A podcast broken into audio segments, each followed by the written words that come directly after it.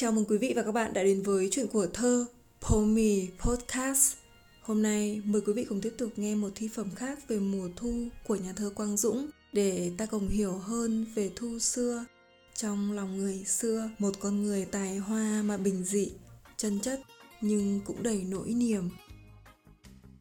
Anh nhỉ một mùa thu sắp tới, đường mai Hà Nội gió thanh thang, chúng mình chen bước vào thư viện chân nhẹ xôn xao động lá vàng.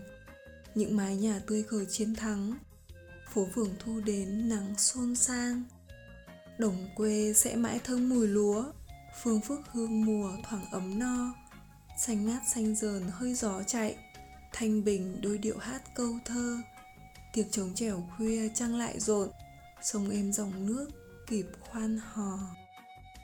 Dọc những mùa thu nhiều kỷ niệm Đường lên phương Bắc nhớ nhung ai? Đường về Nam Bộ bao trông ngóng. Hiền hậu non xanh với biển dài. Dọc những đường thu muôn nẻo ấy, Rất nhiều nghệ sĩ nhớ xa xôi.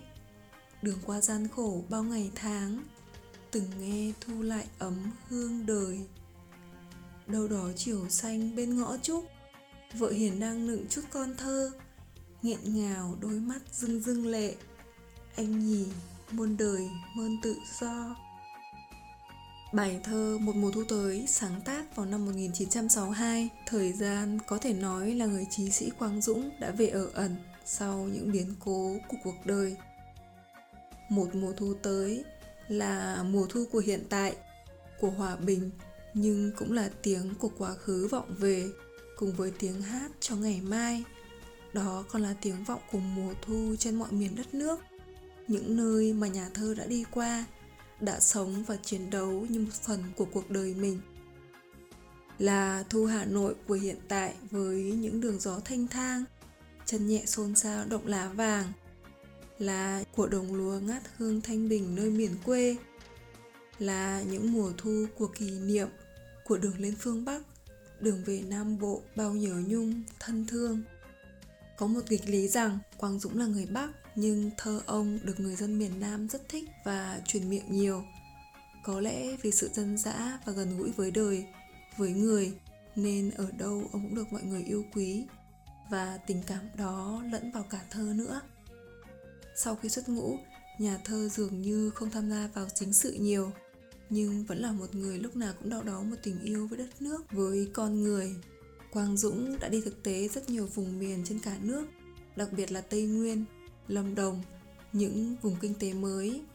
Ở đó, người ta thấy được sự gần gũi, tâm huyết của một người lính và cũng đầy hào sảng, lãng mạn.